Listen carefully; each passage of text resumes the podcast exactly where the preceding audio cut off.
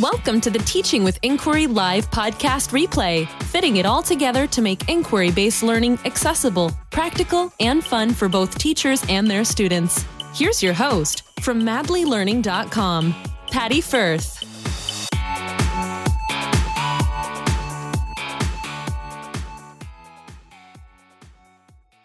Hello, hello, and welcome to another episode of Teaching with Madly Learning. We are continuing with week two of our summer literacy series. And for today's video, we are going to talk about the goals of a literacy program for the junior grades. So literacy in the junior grades, grades four to six is going to be a bit different from perhaps your goals of primary. Now, I don't know about you, but a lot of talk about literacy is really rooted in primary. And there doesn't seem to be a lot of talk or PD from school boards or even the ministry when it talks about what the language program actually looks like for junior students. And our goals for those junior students are going to be different from that of primary. So if you've taught grade four, you're probably familiar with the shift that happens for students when they enter grade four. In primary, we are focusing on teaching our students how to do things, how to read, how to count, how to add. The shift when they go into the fourth grade is beginning to apply the things they've learned into new contexts. Now, this is the same with our literacy program as well. The one, there are four major goals of a literacy program for the junior grades. The first is to move from the literal understanding of what they're reading and writing into a deeper understanding. It is really about getting them to make meaning from what they're reading and being more flexible with what it is that they're writing and learning to write for different text forms based on their purpose of writing. The second goal for junior literacy programs is to build up a student's thinking skills. We need to be focusing here on the metacognitive piece and getting them really to listen to that voice inside of their head and understanding what thinking is actually happening. We want them again to deepen their understanding and become aware of those thoughts and feelings that they're having when interacting with texts and other aspects of literacy. The third goal of a literacy program for juniors is motivation. We want to maintain motivation, especially when we are going to be asking them to go a little bit deeper, get a little bit more invested in the things that they're doing. We want to maintain that motivation. We want to see them look for the power that lies within our literacy program and the application of using the reading and writing skills that they're learning in schools and learning how it applies to the world around them, as well as how the, what power they're given from learning those literacy skills. We need to make sure that literacy doesn't come across for students as a chore, but that there is a purpose in how they are using their communication skills. And the fourth, because in junior, we are transitioning eventually into a middle, into the middle school, high school, seven, eight to nine to 12. We are looking at getting them to think deeper, do a bit more and do that independently. While they are building their independent work skills, one of the other areas that we need to focus on within this goal is getting them to set goals and be able to make a plan as to how they're going to achieve them. Because we want them to be able to have that independent skill set to know that if they need to be able to do something, they can set that goal. And then how are they going to go about achieving that goal without the goals necessarily being ours as the teacher? We want the students to take on more ownership of those goals and to really make them part of their own success story. So if those are our goals, how exactly do we get our literacy program to achieve them? Well, I've got a few suggestions about different practical things that you can do that will help you to accomplish those goals within your classroom. Now, the first is that our literacy program really should be rooted in a comprehensive literacy model. Now, a comprehensive literacy model isn't the what of what we're teaching. It's the how we're going about teaching it. And this is making sure that our literacy program meets those goals that are outlined for junior students. It means that our literacy program is responsive, continuous, we understand that reading and writing need to be purposeful and meaningful for students to be engaged in the learning. And we also want to develop self-directed learners, which goes back to those goals. Now through there, we're also going to be using a gradual release of responsibility model because this is also going to be a key to effectively meeting those goals. So when you have a literacy program that is rooted in using the gradual release of responsibility model, we understand that learning is about getting students from point A, which is where they are now, to point B, which is where we need them to be when we're ready to evaluate them. So when we're using a gradual release of responsibility model, I want you to think back all the way to teachers college when you had, say, educational psychology 101 and remember Piaget and his zones of proximal development and understanding that we cannot just simply give students instructions on a new concept and expect them to be able to follow it. It's going to take a few attempts. It's going to take some lessons. It's going to take some help and instruction and a few trial and errors throughout along the way for them to master that. So if we know that that is how students learn, well, that's gradual release of responsibility. We know that in our classrooms, we need to have whole group, small group, and independent activities. And within that, we have different forms of teaching that we can plug into those three different types of teaching so that we can do both modeled and shared activities for our whole group lessons. We can do small group lessons of guided reading or writing. And then there's going to be independent activities where we're going to be doing things like independent writing through a writer's workshop or also a reader's workshop is all going to be embedded into that gradual release of responsibility. And later this week, I'm going to go into more detail about the gradual release of responsibility as I'm going to reshare a previously aired video on that topic. So stay tuned for that to get into a bit more detail about gradual release of responsibility and how it relates to your comprehensive literacy program. Remember those goals moving from the literal to the deeper understanding, to build thinking skills, to increase motivation, and to build independence, persistence, and grit within our students. So what are we going to do and how is that going to look practically in our classroom? Well, the first thing I always focus on is looking at choosing quality resources. So if I'm choosing quality resources that have the capacity for discussion that allow me to dig a bit deeper than perhaps what they have done in primary where we're just learning kind of the literal comprehension. In junior, we're looking a little bit beyond the text and we're also looking at the interplay of some of those comprehension strategies as they fit and work together. We want students to begin to listen to that inner voice that's inside their head that allows them to have emotional reactions when they're reading. So when students laugh or smile or cry or get angry or upset over something we're reading, to get them to understand that that's them connecting to the text and getting them to understand that thinking and thinking about thinking that metacognitive piece while they're reading, that's a key component of a junior program.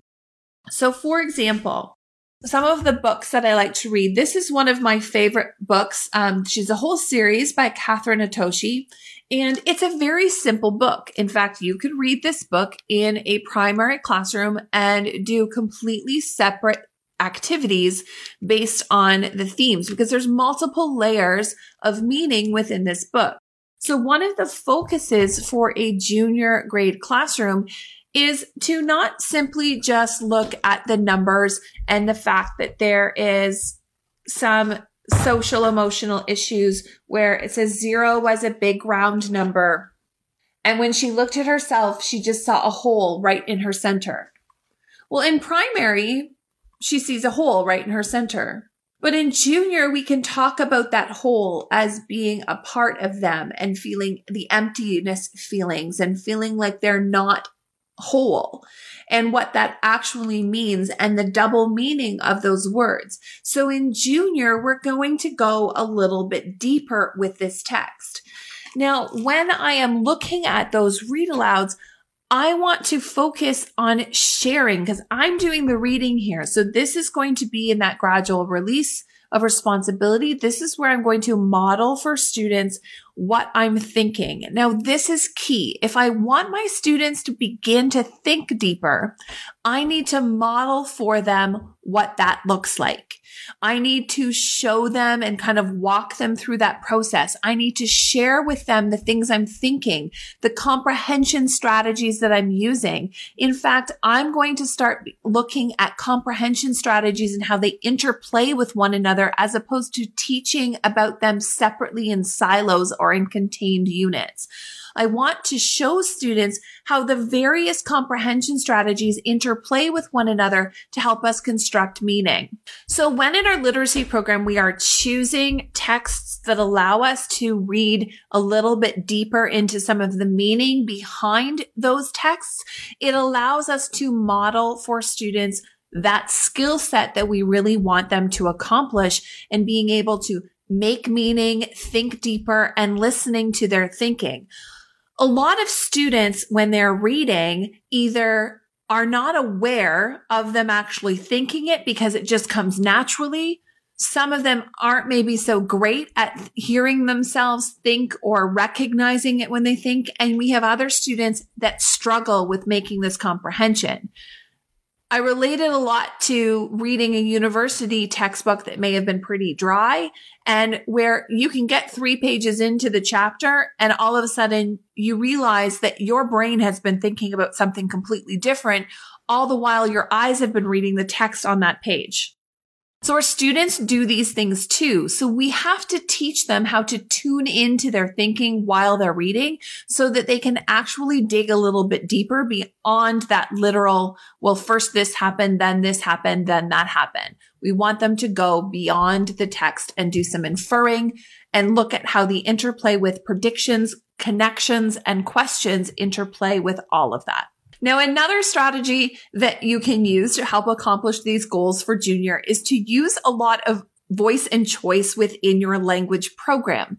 Now, because we want our students to be motivated and we want them to build some independent work skills, integrating voice and choice into our literacy program is going to be an important feature. Now, I want you to think back to your own educational journey and try to remember a few projects that you had as a student and evaluate whether or not the most meaningful products were related to your ability to choose their topic. For me, I can very clearly and distinctly remember choosing the Yukon territory as my focus for my project diorama in grade three. And I remember picking it because it reminded me of the potato, which of course sounds like a very grade three thing to do, but I still remember that all these years later and the amount of choice that I had and why that was so meaningful. I also remember the time I was allowed to choose pizza as the topic for my speech or even learning about elephants. In high school, I remember that the best book I read was the one I got to choose. So these are things that we need to remember when are planning our own literacy instruction. If our goals for a junior student are to increase motivation and to build independent work skills, one of the easiest ways that we can embed that for students is through voice and choice. So what does that actually look like in the classroom?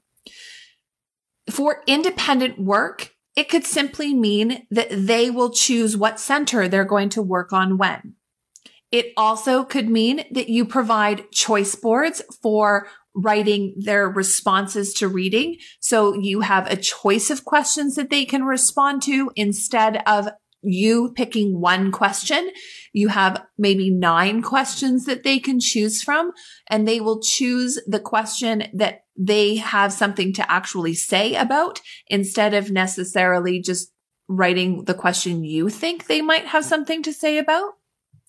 You can also embed choice through independent reading, where you let students choose a book that's meaningful for them to read instead of assigning them a book to read. If it's not really that important that they read the book that you choose, why not let them choose their own books?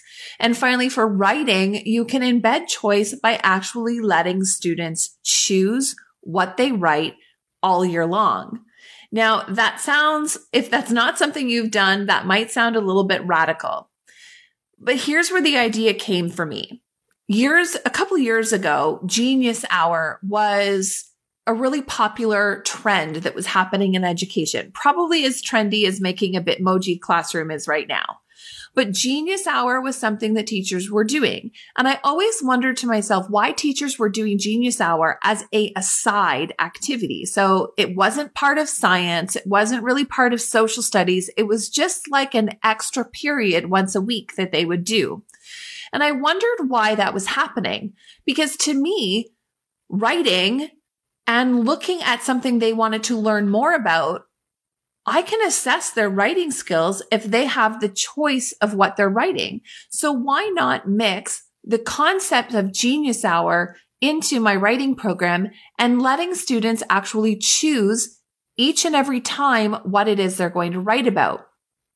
I knew myself as a teacher that I could find their skills as a writer through what they wrote for me. So I wasn't worried about assessment. Now I'll be honest, most teachers question when you have lots of choice in your writing program exactly how they're going to set assess because they might not have a rubric for everything.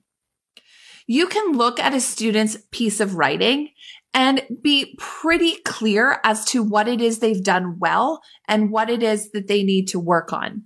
Now there might be a lot that they need to work on initially, but what I end up doing is I have a set of rubrics that I will look at and those rubrics are for text forms, not for genres. But students will get to write with whatever text they would like. Then I conference with them. And through these conferences, I am able to recognize where students are and where they need to go next. And that leads me into my final strategy for helping us accomplish a language program for junior students. And that is goal setting and conferencing. Now, I really think it's important that we teach our students how to set a goal and how to make a plan and how to achieve their goal. And they need us to help them through that. So initially it might be me taking the lead on what their goal will be. And I will give them a selection of goals. So I have a goal board for writing and we have goals as a reader and we look at where they are, what they did really well, and where they need to go next. And I do that through conferences. So one of the reasons it's so important that I have centers in my language program is so I can do two things. One is guided reading and the other is writing conferences. I really want to be able to read my student writing and help them to push just a little bit f- further and accomplish the goals that I have set out. So I generally will have a goal board or writing goals behind me. And my goal is to get them to accomplish all the goals on the writing board. So I look at where they are now and where they need to go next and what goal we need to work on next. And by the end of the year, if we can accomplish all of those goals, which are tied to the curriculum expectations, then I have a pretty good understanding of how they're functioning as a writer. And when they come to a writing conference, I have already read their piece of writing. So we really have a smaller amount of time or a window to really talk about their strengths and needs. I have them feed, fill out a feedback form. So when they finish their writing, they fill out a form that they bring to the writing conference. And this goes over one of the things they summarize what they wrote. They talk about what they think they did well and they talk about what they think they need to do next. And we talk about that. And then I will write my comments based on their description and we make a plan together as to what I want to see the next time they write. And my goal for them is that they accomplish their goals.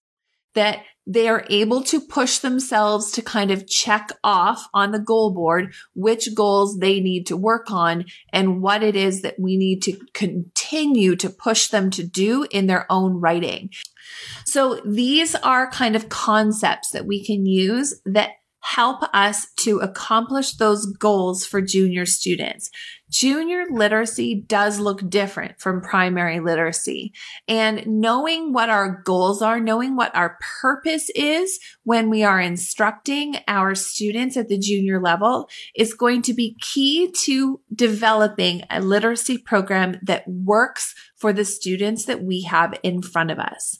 So I hope that this was an informative video and stay tuned for later this week because I'm going to be talking about the gradual release of responsibility, differentiation and universal design, as well as why I don't teach units when I am teaching writing. So stay tuned for that. And don't forget that on Friday at 11 a.m. Eastern, we are going to be having another live Q&A session to talk all about the literacy program for junior grades as well as the why and how we teach it on Friday at 11 a.m. Eastern Standard Time. So if you join the Teaching with Madly Learning Facebook group, you will be able to join us for that conversation. That live Q&A is only happening in that group. You can also find that link by going to www.madlylearning.com. And at the very top, it says join my Facebook group and you can click there and get the link to the group there as well. So thank you so much for joining me and we will see you all throughout the week as we're continuing to talk about literacy. And I can't wait to connect with you live on Friday at 11. See you then. Bye for now. Thank you for listening to the Teaching with Inquiry Live podcast replay. You can find the links, resources, and more information from today's episode at www.teachingwithinquiry.com. Don't forget, you can always catch this show live on Facebook every Monday at 9 p.m. Eastern on the Madly Learning Facebook page. See you next week for another replay episode of Teaching with Inquiry Live.